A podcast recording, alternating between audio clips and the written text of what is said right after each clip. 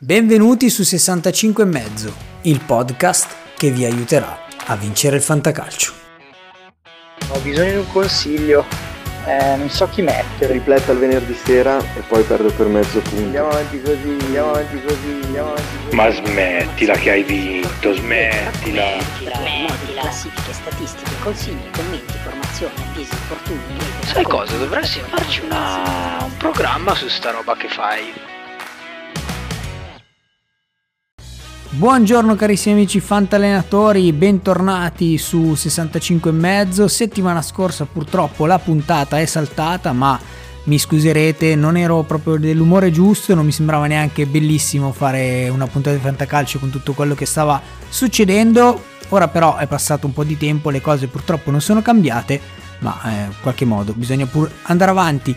Ci rituffiamo quindi nel fantacalcio, si inizia questa sera alle 20.45 con Inter Salernitana e iniziamo quindi anche noi con l'analisi delle partite.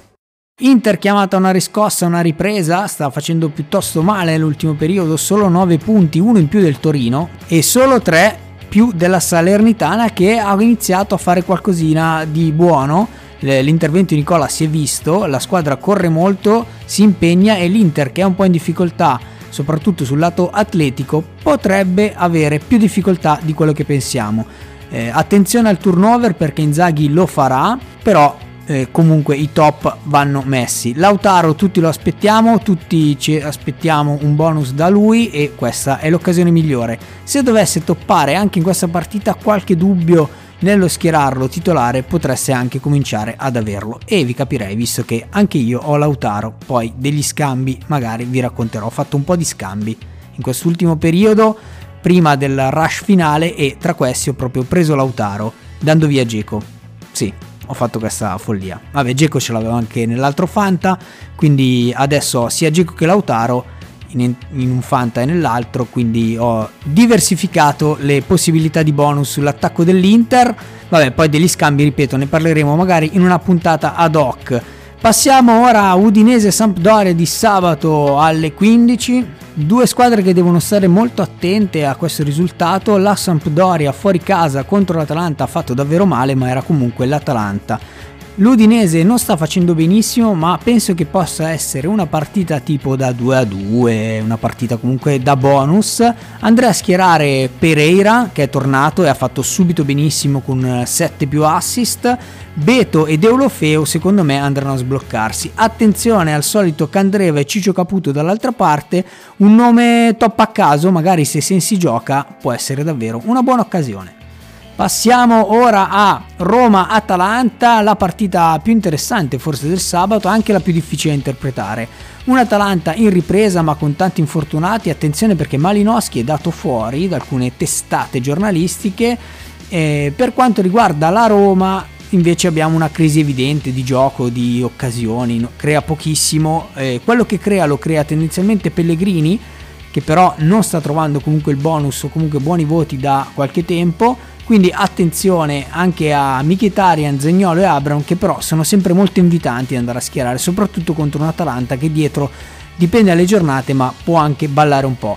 Dall'altra parte, come dicevamo, bisogna sicuramente investire su quei centrocampisti che sono spostati un pochino più avanti come raggio d'azione, quindi Cup Miners che immagino che abbia veramente regalato gioia a tantissimi fantallenatori, Pessina che ha dato dei segnali di miglioramento piuttosto importanti e il solito Pasalic che non si può assolutamente ignorare. Per le difese se potete evitatele così come i portieri.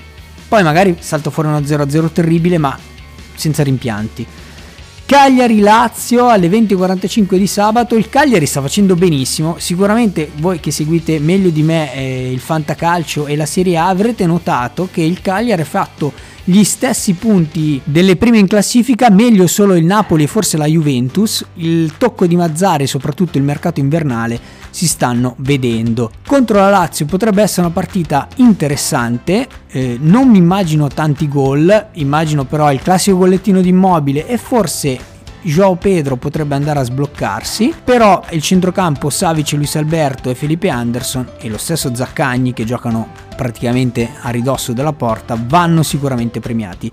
Dall'altra parte continuate con le scommesse, cioè se siete stati talmente lungimiranti da riuscire a prendere Lovato, Bellanova, De Iola e Pereiro, questi nomi che sicuramente in fase di asta di gennaio erano sotto traccia, beh, complimenti. E questa partita potrebbe essere l'ennesima partita in cui vanno a fare bene. Passiamo ora a Genoa-Empoli, sfida salvezza di domenica alle 12.30. Il Genoa sta facendo bene anche lui, anche lui, anche loro. Con un Inter scarica ha portato a casa un bel pareggio, rischiando anche di fare qualcosina in più. Quindi può essere un'altra partita in cui il Genoa va a chiudersi dietro e cerca il gollettino su episodio. Mentre invece l'Empoli un po' a pancia piena, va detto, ma continua a proporre gioco, a proporre occasioni, quindi Zurkowski che sta facendo davvero benissimo e Bairami che invece è un pochino in calo, li consiglio. Pinamonti è impossibile lasciarlo fuori in una partita del genere perché il rigorino, l'episodio ci sta sicuramente. Bologna-Torino, partita del cuore, della passione, però anche dei pochi gol. Io la vedo non benissimo questa partita, attenzione perché manca sicuramente Arnautovic, è tornato un gran Belotti, però questa partita non, non mi dice moltissimo. La vedo talmente chiusa che forse consiglierei le difese. Ecco, le difese, attenzione agli esterni però del Bologna, tipo Ike l'ho visto molto consigliato in giro, io invece non lo schiererei perché dall'altra parte c'è gente che corre e che lotta non poco sulla fascia, quindi attenzione, le difese in generale potrebbero fare un'ottima prestazione. Fiorentina-Verona di domenica alle 15, anche qui la partita del bel calcio, due, due, allenatori che oggettivamente stanno facendo molto bene il loro lavoro, che hanno rivoluzionato le squadre e le hanno portate in zona Europa. Questa è una di quelle partite che ha il profumo di Europa e quindi ci sarà molto impegno, secondo me anche molti gol. Eh, sicuramente il Verona qualcosa farà, quindi attenzione alle difese, ma premiare assolutamente i giocatori che vanno al tiro. Anche lo stesso Torreira e lo stesso Tamezze. Tamezze è una stagione incredibile, non me l'aspettavo assolutamente. Comunque, dicevo, come, gente come Torreira, Castrovilli che magari stanno un filo indietro, però potrebbero essere premiati. Attenzione ai soliti Conè e Piontek e per, per, il tridente del Verona si sono già spese parole in ogni tipo di modalità, quindi tutti dentro. Attenzione perché Barak potrebbe non esserci. Venezia-Sassuolo, un Venezia piuttosto in crisi, piuttosto in difficoltà, un Sassuolo in grande spolvero che però fuori casa contro le piccole ogni tanto fa un po' il supponente e perde quelle situazioni positive che si va a creare invece contro le grandi. Ci mette magari meno passione, meno impegno, non lo so. Se di fatto che Traoré è in una condizione strepitosa, così come il tridente delle meraviglie Berardi Scamacca Raspadori, andrei a schierare tutti. Per la difesa forse segnalerei Ferrari che può fare una buona partita contro Henry. Attenzione a Aramu come al solito e Okereke che sono sempre quelli che possono portare pericoli per il Venezia.